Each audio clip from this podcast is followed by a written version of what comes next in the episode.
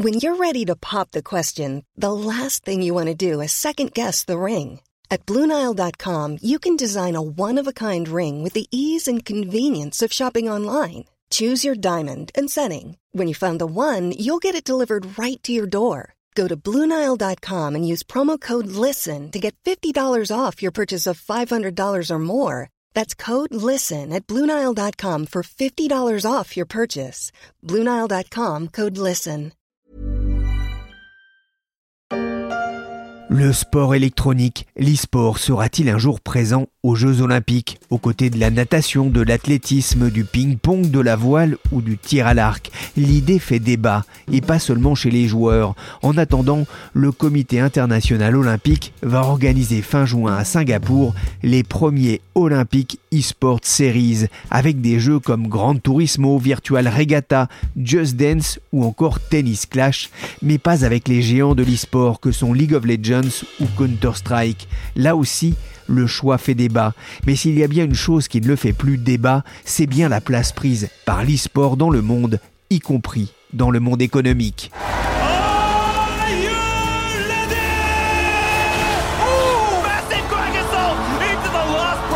What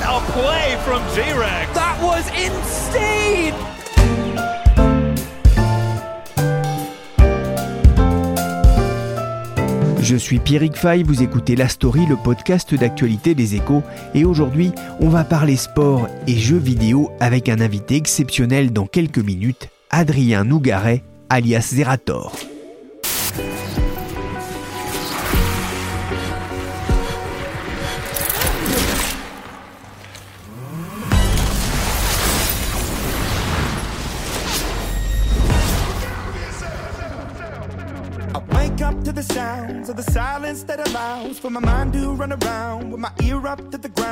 Imagine Dragons en vedette, mais aussi Denzel Curry et Peveris, un flot de vedettes pour le show d'ouverture d'une des compétitions sportives les plus suivies au monde. Ce n'est pas encore au niveau du Super Bowl ou d'une finale de Coupe du Monde de football, mais la finale des mondiaux de League of Legends, un jeu vidéo de combat stratégique, avait vu les choses en grand en 2021, avec un pic d'audience approchant les 74 millions de spectateurs en grande partie sur la toile, un événement considérable qui attire de plus en plus les marques à l'image de Mastercard, sponsor du show de League of Legends cette année-là, des marques grand public au-delà de celles qui accompagnaient l'e-sport dans sa prime jeunesse, comme Logitech ou Intel. Il faut dire que l'ambiance d'une finale de LoL, remportée ici par l'équipe sud-coréenne DRX en 2022, devant plus de 18 000 spectateurs à San Francisco, ce n'est pas rien.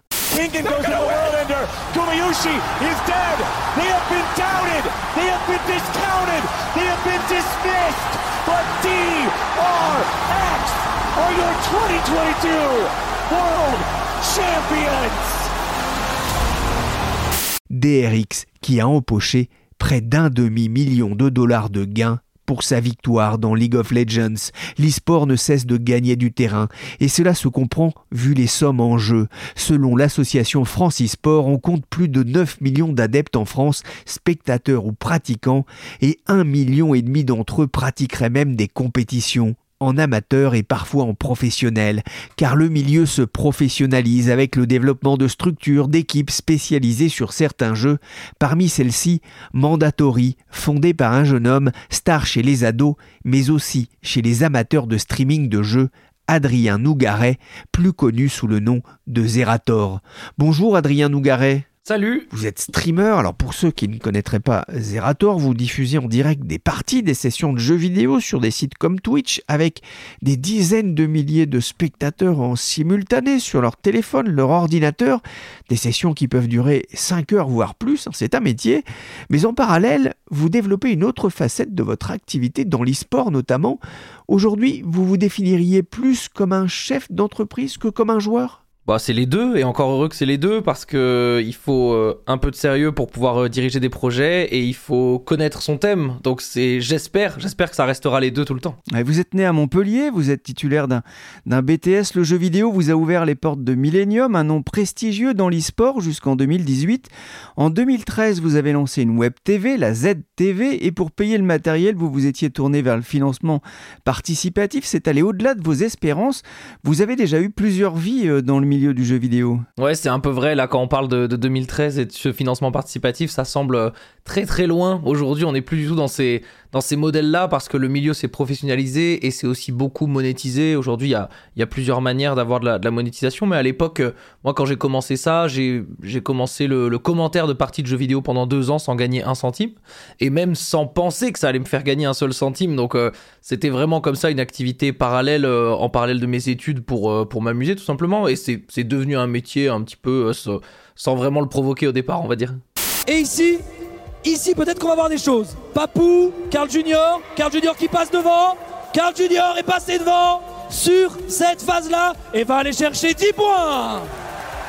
on vous entend là au commentaire euh, lors de la Trackmania Cup en 2017 Aujourd'hui, vous avez 830 000 abonnés sur YouTube, 1,5 million et demi sur Twitch. L'abonné, c'est la première richesse d'un créateur de contenu? Non, je dirais que c'est plutôt euh, ce qu'il a réussi à produire avec son audience. En réalité, les chiffres, c'est quelque chose qui peut être vu comme une récompense par un streamer du travail accompli, etc. Mais on n'est pas tous à la recherche de statistiques et de surplus. Alors bien sûr, euh, plus on a et plus on peut faire. Et dans un cadre de ce que je peux produire, bah, parfois ça demande des financements importants, donc c'est bien. Mais on n'est pas tous tout le temps à la recherche de ça. L'important c'est de pouvoir faire ce qu'on a envie de faire, on va dire. Ah, vous avez mis du temps hein, à en faire votre métier, vous le dites, mais justement, comment est-ce qu'on gagne de l'argent dans le métier de streamer, dans, dans la retransmission de parties de jeux vidéo? Bon, ça dépend un petit peu de quel type de, stream on parle, mais il y a, y a, plusieurs facettes économiques, on, pourra en parler des heures, mais, mais pour faire le gros du travail, euh, en gros, il y a du merchandising, de la publicité, que ce soit Twitch ou YouTube, on a des abonnements qui sont sur Twitch avec les gens qui nous soutiennent, euh, on a aussi des éditeurs qui parfois nous payent pour montrer des jeux vidéo, euh, du sponsoring en tout genre et parfois des opérations commerciales ou de l'événementiel. Il y a, beaucoup de choses en, vérité. Et le but, c'est évidemment d'essayer de multiplier ces sources de revenus pour pas être dépendant d'un seul. Pour justement pour gérer tout ça, vous avez créé euh, la Z Agency. Hein. son objectif, c'est de connecter les, les marques aux fans de, de jeux vidéo et d'e-sport? Alors The Agency c'est un, projet connexe euh, parce qu'il nous fallait un nom parce qu'en fait on s'est mis à, en fait euh, gérer plusieurs streamers en tant qu'agent. Avec, euh, avec, des copains on, a monté une boîte qui, faisait ça. Et puis en fait c'est devenu quelque chose d'un petit peu naturel. Donc maintenant on l'a absorbé dans notre société de production. Mais, mais ouais en gros nous on a beaucoup de marques qui viennent nous voir en disant ben voilà on aimerait faire ça on a un projet sur ça ou même des éditeurs. Et parfois ben, vu qu'en nous on connaît beaucoup de streamers ils nous disaient ben, est-ce que vous pourriez nous mettre en relation avec telle personne telle personne? Et c'est venu un petit peu naturellement de, de pouvoir créer cette pour mettre tout le monde en relation. Alors dans la vie, vous ne faites pas que streamer, vous êtes aussi entrepreneur. On va en parler euh, tout à l'heure avec Nicolas Richaud. L'e-sport intéresse de plus en plus les entreprises. Vous avez vous-même lancé il y a un an votre propre équipe d'e-sport Mandatory en compétition hein, sur un jeu de tir tactique Valorant. C'est un jeu de l'américain Riot Games qui revendique 15 millions de joueurs par mois. Pourquoi vous développez dans l'e-sport? Pourquoi est-ce que vous passez d'une certaine façon de l'autre côté du miroir? Oh, en réalité, euh, j'avais déjà fait quelques petites expériences d'e-sport puisque j'avais recruté deux joueurs Trackmania une grande époque. Et puis, en réalité, moi, j'ai commencé par la compétition puisque en fait, j'en ai commenté pendant deux ans sur StarCraft 2. C'était euh, dans les années 2010. Donc, c'est quasiment un retour aux sources. Après, moi, ça a jamais été mon, grand rêve d'avoir un club e-sport. Là, c'est plus parce que on est tombé un petit peu amoureux du jeu. On a créé un site communautaire. De ce site communautaire, on a développé des tournois. Il y a des gens qui se sont rapprochés de nous au niveau de la scène, de tous ces acteurs qui composent le milieu. Donc, euh, on a connu de plus en plus de gens. Et les planètes se sont un petit peu alignées avec des gens que je connaissais et les financements qui pouvaient arriver avec des marques qui étaient intéressées par le fait de faire ça. Donc en fait, c'est vraiment plus un alignement de planètes que, qu'une volonté propre de, depuis longtemps. Et avec Mandatory, bah, on a réussi à développer quelque chose, à créer euh, un, cercle de, aussi d'audience qui nous suit. Donc euh, ça fait super plaisir. La machine a pris quasiment tout de suite, même si on n'a pas eu des résultats euh, e-sportifs très, euh, très pertinents au début. Mais ça avance doucement et, ça grandit petit à petit. Donc c'est vraiment un super projet. Il y a de plus en plus de concurrence dans le monde, mais aussi en France, avec la team Vitality par exemple, ou Solari, Emulate, la K-Corp, et même des teams associés à des clubs de foot comme l'OL ou Monaco. Ça commence à devenir de, de gros budgets là, là aussi pour rester parmi les meilleurs? Alors effectivement, c'est plutôt des gros budgets. On parle évidemment pas de sports traditionnels comme le football, etc. Mais, euh, mais aujourd'hui, on parle de plusieurs millions pour les grandes équipes européennes, quand même plusieurs millions par an, voire par mois pour certaines, euh, en, termes de budget ou chiffre d'affaires à, sortir. Mais euh, effectivement, on est quand même dans un milieu qui reste assez jeune et qui a pas une maturité totalement, euh, totalement incroyable puisque on est encore dans des bulles. Aujourd'hui, les plus grandes équipes du monde, elles ont besoin de beaucoup plus d'argent qu'elles n'en gagnent. Et en fait, elles fonctionnent avec de la levée de fonds ou des, ou des choses comme ça. On n'est pas encore dans un milieu extrêmement mature financièrement et on a des, des bulles qui se créent puisqu'en fait, L'e-sport, c'est aussi de la publicité pour les éditeurs, donc parfois c'est aussi soutenu par les éditeurs, mais on a encore des, voilà, des équipes qui se cherchent et c'est pas forcément évident d'avancer. Et vous disiez, est-ce que c'est difficile de rester euh, compétitif sans, sans y mettre le prix? Bah oui, c'est assez vrai, puisqu'en fait on a, euh, on a beaucoup de marques et, de, et, d'équipes qui montent un petit peu les salaires de plus en plus. Nous, on essaye avec Mandatory au contraire de créer quelque chose d'un peu plus pérenne, quitte à euh, ne pas forcément être l'équipe qui va tout gagner dans son domaine jusqu'au championnat du monde, mais on préfère essayer de se baser sur une structure stable et ensuite on verra comment ça évolue. Alors l'e-sport sera peut-être un jour olympique. Il va y avoir les Olympiques e-sport Series cet été. Et en 2024 à Paris, il y aura aussi une place à la marge pour l'e-sport. C'est une bonne nouvelle pour l'entrepreneur que vous êtes? Bon alors, euh, ouais, c'est plus une exhibition qui va avoir lieu au JO. On, regarde ça d'un œil euh, extrêmement prudent puisque euh, on sait pas encore exactement comment ça va être fait, par qui ça va être fait, sur quel jeu exactement ça va être fait. Il y a quelques pistes bien sûr, mais on n'a rien d'extrêmement concret. Donc c'est très difficile de dire là maintenant que ça va être quelque chose de Après bien sûr, tout ce qui amène de l'acquisition d'audience pour nous c'est quelque chose de positif, mais il faudrait pas que ce soit trop mal fait par des gens qui veulent juste profiter du fait que va y avoir des subventions du CIO ou des choses comme ça. Donc euh, voilà, on est un petit peu inquiet pour ça et on, espère que ce sera pas trop mal fait par les gens qui seront euh, désignés pour le faire. Il y aura quand même une médiatisation euh, assez forte, encore plus forte qu'aujourd'hui de, de l'e-sport. Ouais, tout à fait. Après, l'e-sport, c'est tellement vague qu'en fait, aujourd'hui, si vous faites de la publicité pour Trackmania, bah, en fait, ça va très peu rebondir sur League of Legends ou Valorant et le contraire est, exactement pareil. Donc en fait, c'est pas aussi global que ce qu'on pense. C'est comme si on disait, ben voilà, on va faire, on va faire beaucoup de médiatisation sur l'équipe de natation française. Est-ce que vous pensez que ça va faire du bien au football? Bah en fait nous c'est un peu la même chose. Donc euh, c'est un petit peu difficile de, répondre là tout de suite sur savoir à, quel point ça va rayonner. Mais j'imagine que c'est plutôt positif. Il y a quelques jours, le CIO a donné la liste des jeux de sport virtuels qui participeront à l'Olympique eSport Series, à savoir du tir à l'arc, du baseball, du vélo, de la danse, de la course automobile, de la voile, du taekwondo, du tennis et des échecs. Pas vraiment de quoi enthousiasmer les foules. Lors des JO 2021 à Tokyo, les exhibitions avaient reçu un accueil mitigé, même si les Français de Team Vitality avaient remporté une médaille d'or avec le jeu Rocket League.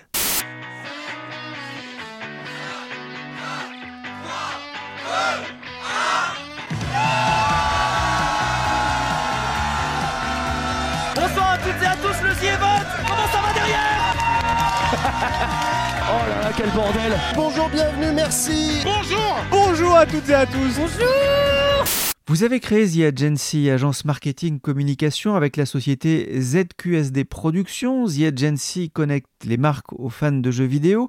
Mais Zerator, vous êtes surtout réputé aujourd'hui pour un événement que vous avez imaginé avec votre compère Dash, Alexandre Dachary.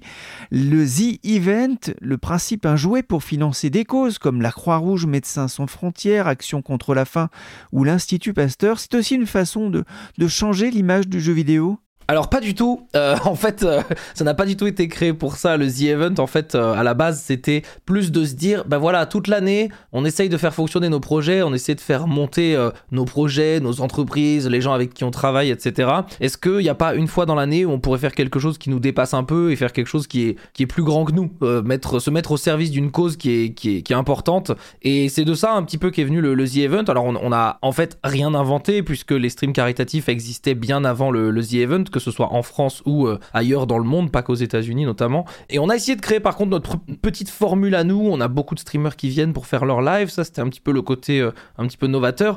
Mais c'est vrai que euh, The Event n'a pas du tout été créé pour redorer l'image du gamer ou quoi que ce soit. Alors si ça y participe, écoutez, tant mieux. Mais nous, à la base, on n'a pas du tout fait ça pour ça. Et, on a fait ça de, de, manière un petit peu candide, juste pour se dire, ben voilà, une fois par an, ce serait cool que quand même on fasse quelque chose qui, qui est, utile à, la cause commune et qui sensibilise sur des sujets importants. Avec une réussite année après année quand même, et des millions récoltés, plus de 10 millions d'euros en 2022 pour venir en aide à des associations. Ouais, tout à fait. Alors c'est vrai qu'en plus ça fait des choses extrêmement concrètes puisqu'à chaque fois on fait un suivi assez précis de, ce qui se passe avec l'argent. Et on, en plus moi personnellement ça me permet de faire des rencontres absolument incroyables avec certes des dirigeants d'associations mais aussi des bénévoles mais aussi des gens qui sont acteurs et qui donnent leur vie pour les autres. Et c'est quelque chose de super inspirant pour nous. Et à chaque The Event, moi j'invite les associations ou les acteurs à, parler de ce qu'ils font sur mon live pendant quelques minutes, quelques heures, et c'est toujours ultra inspirant et, euh, c'est quelque chose de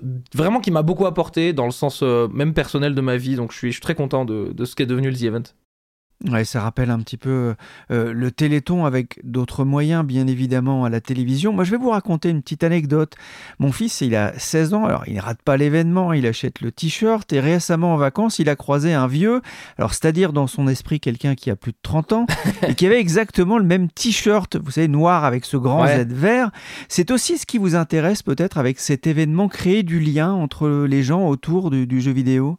Alors, sans dire que ça nous intéresse, mais en tout cas, ça nous plaît de se dire que des gens sont un peu unis pour un même but. C'est un peu ce côté effort de guerre euh, sur euh, voilà une grande cagnotte où on, y participe tous un petit peu, chacun a ses moyens. Il y a des gens qui donnent parfois 500 ou 1000 euros d'un coup, et il y a des gens qui donnent 1 euro voilà, dans tout le week-end. Et pourtant, à la fin, ça fait un, genre de gros monticule global d'efforts et de, et, de, et de choses absolument positives qui se sont passées pendant, pendant 72 heures quasiment. Et ouais, c'est super. Et alors après, quand on croise effectivement les t-shirts The Event dans la rue, dans les événements, dans des festivals de musique, etc., il y a beaucoup de gens qui se, qui se relient entre eux qui disent Ah, tiens, toi aussi, t'as suivi. En plus, le The Event, c'est pas du tout un événement Zerator. Aujourd'hui, c'est vraiment un événement plutôt Twitch, je dirais, puisque ça appartient à toutes les communautés. Ça fait euh, bien longtemps que le, le, le The Event, c'est quelque chose qui, qui m'a dépassé moi et qui a dépassé euh, euh, Dash avec qui je fais l'événement. Donc, ça, c'est vraiment chouette. Le fait que les gens identifient l'événement à proprement parler à- de manière différente et surtout puissent se l'approprier aussi avec les t-shirts, les communautés et tout. Donc, euh, donc ouais, c'est trop, c'est trop bien.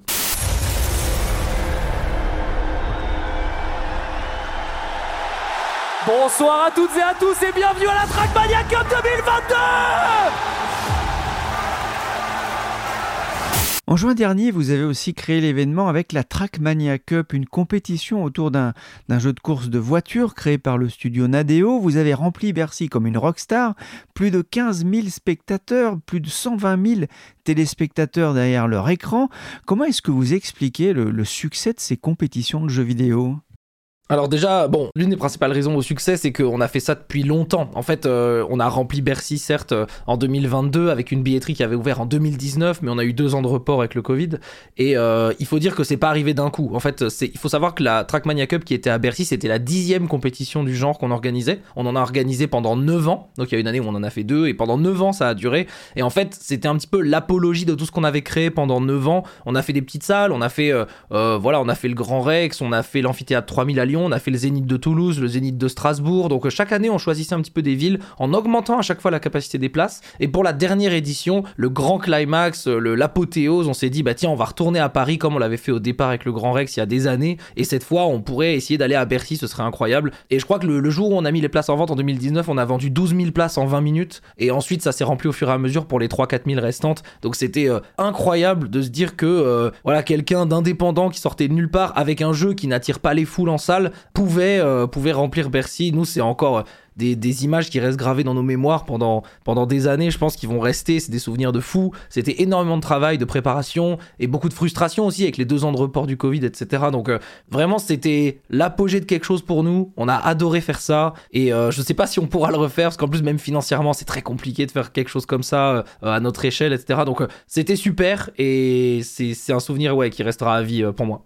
Parce que c'est un, un vrai risque financier d'organiser une compétition comme le Trackmania Cup euh, à la Paris Accor Arena. Bah, en fait, euh, même sans parler de Bercy, alors Bercy est une salle qui, est réputée euh, avec un prix assez élevé, c'est une salle prestigieuse et ils le savent, c'est un peu comme des Olympias à Paris, voilà, c'est des salles qui, qui en billetterie ne, ne, permettent pas de rentabiliser la production d'un spectacle. Surtout dans le jeu vidéo, on a beaucoup de lumière, beaucoup d'écrans, beaucoup de choses sur scène, c'est pas une personne avec un micro comme un one-man show, voilà, ça s'apparente plutôt à des, à des grands concerts, à des grands spectacles. Et c'est vrai que, bah oui, c'est pas, pas des opérations où on gagne de l'argent, on en perd même un peu, mais on l'accepte parce que c'est quelque chose de grand qu'on a envie de faire. C'est presque une case cochée euh, dans une vie d'un créateur. Donc euh, franchement, c'est, si on devait le refaire, on, le referait. Mais effectivement, il a fallu faire des choix dans cette année-là euh, et on ne regrette pas du tout.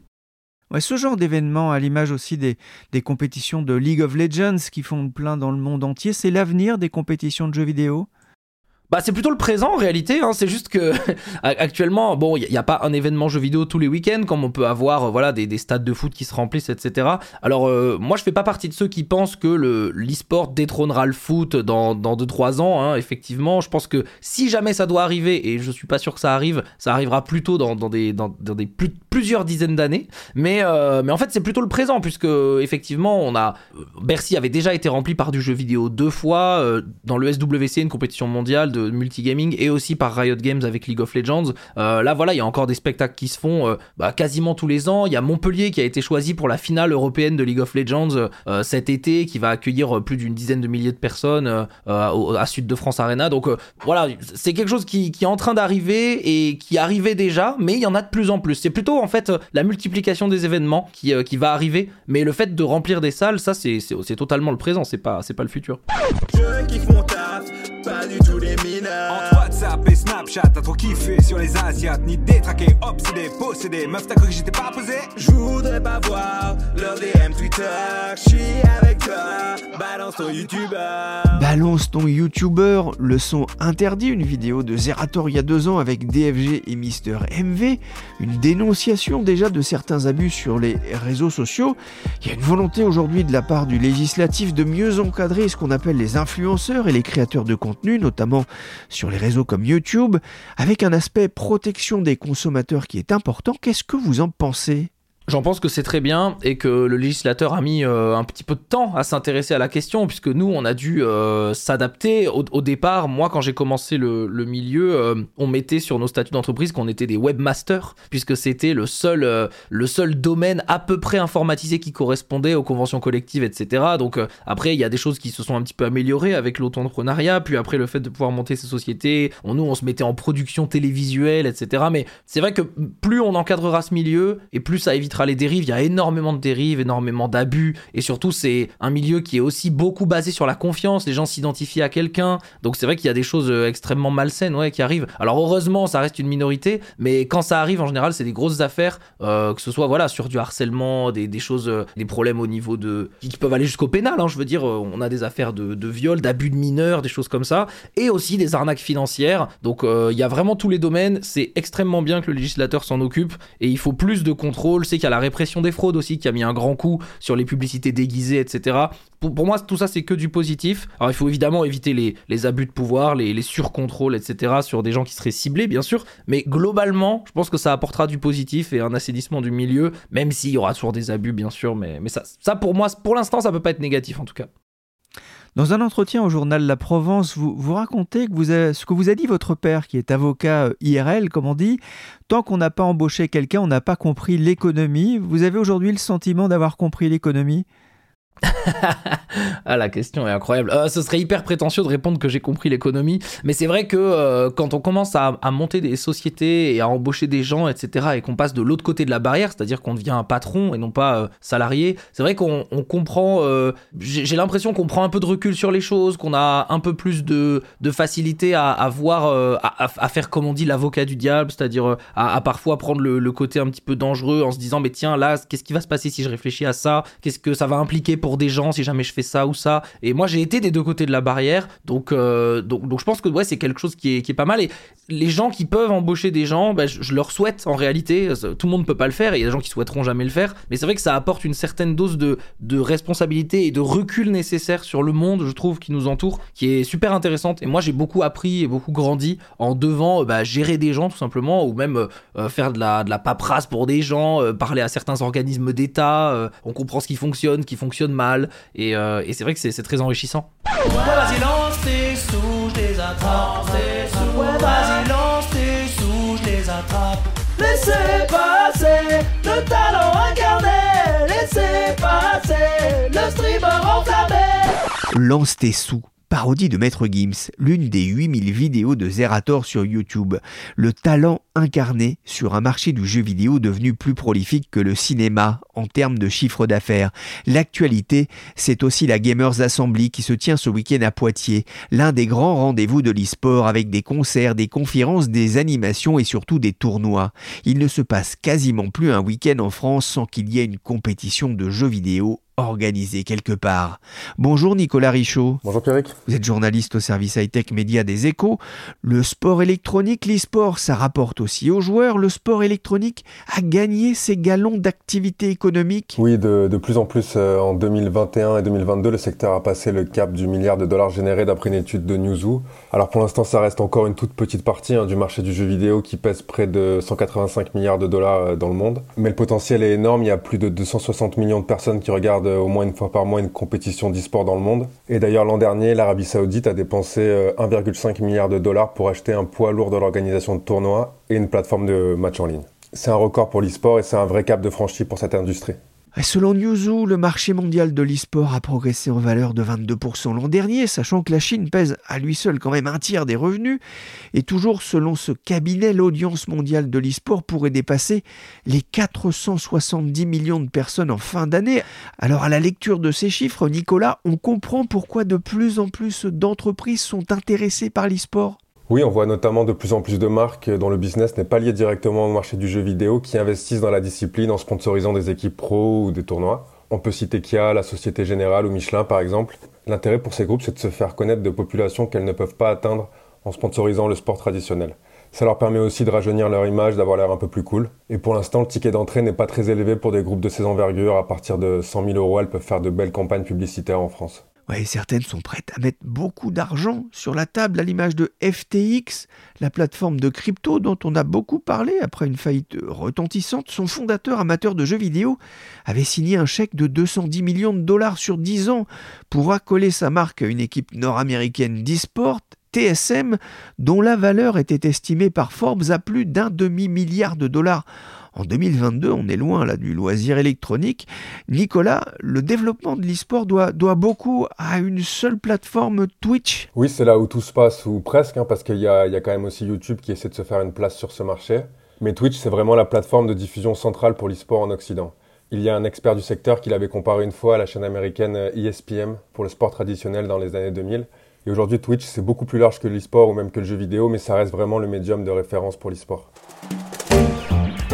Merci Nicolas Richaud qui suit l'actualité du jeu vidéo tous les jours sur leséchos.fr. Merci surtout à Adrien Nougaret alias Zerator. La story s'est terminée pour aujourd'hui. Cet épisode a été réalisé par Nicolas Jean, chargé de production et d'édition Michel Varnet. Vous pouvez retrouver la story sur toutes les applications de téléchargement et de streaming de podcasts. Abonnez-vous pour ne manquer aucun épisode.